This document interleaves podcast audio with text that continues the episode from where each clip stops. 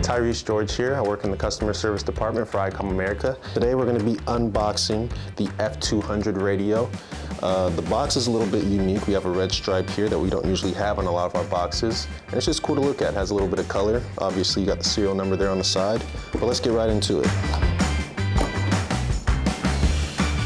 Obviously you have all your paperwork here. Very important, don't want to lose that. And there's your radio. The F200, very sleek, small, fits right in the palm of your hand, and overall, good design.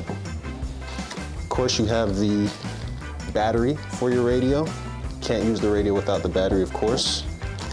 And you can't use the battery without the charger. So there you go. You also have a belt clip. And last but not least, your cord. So that's gonna be everything in this unboxing. I hope you guys have a great day and uh, go out and get this radio.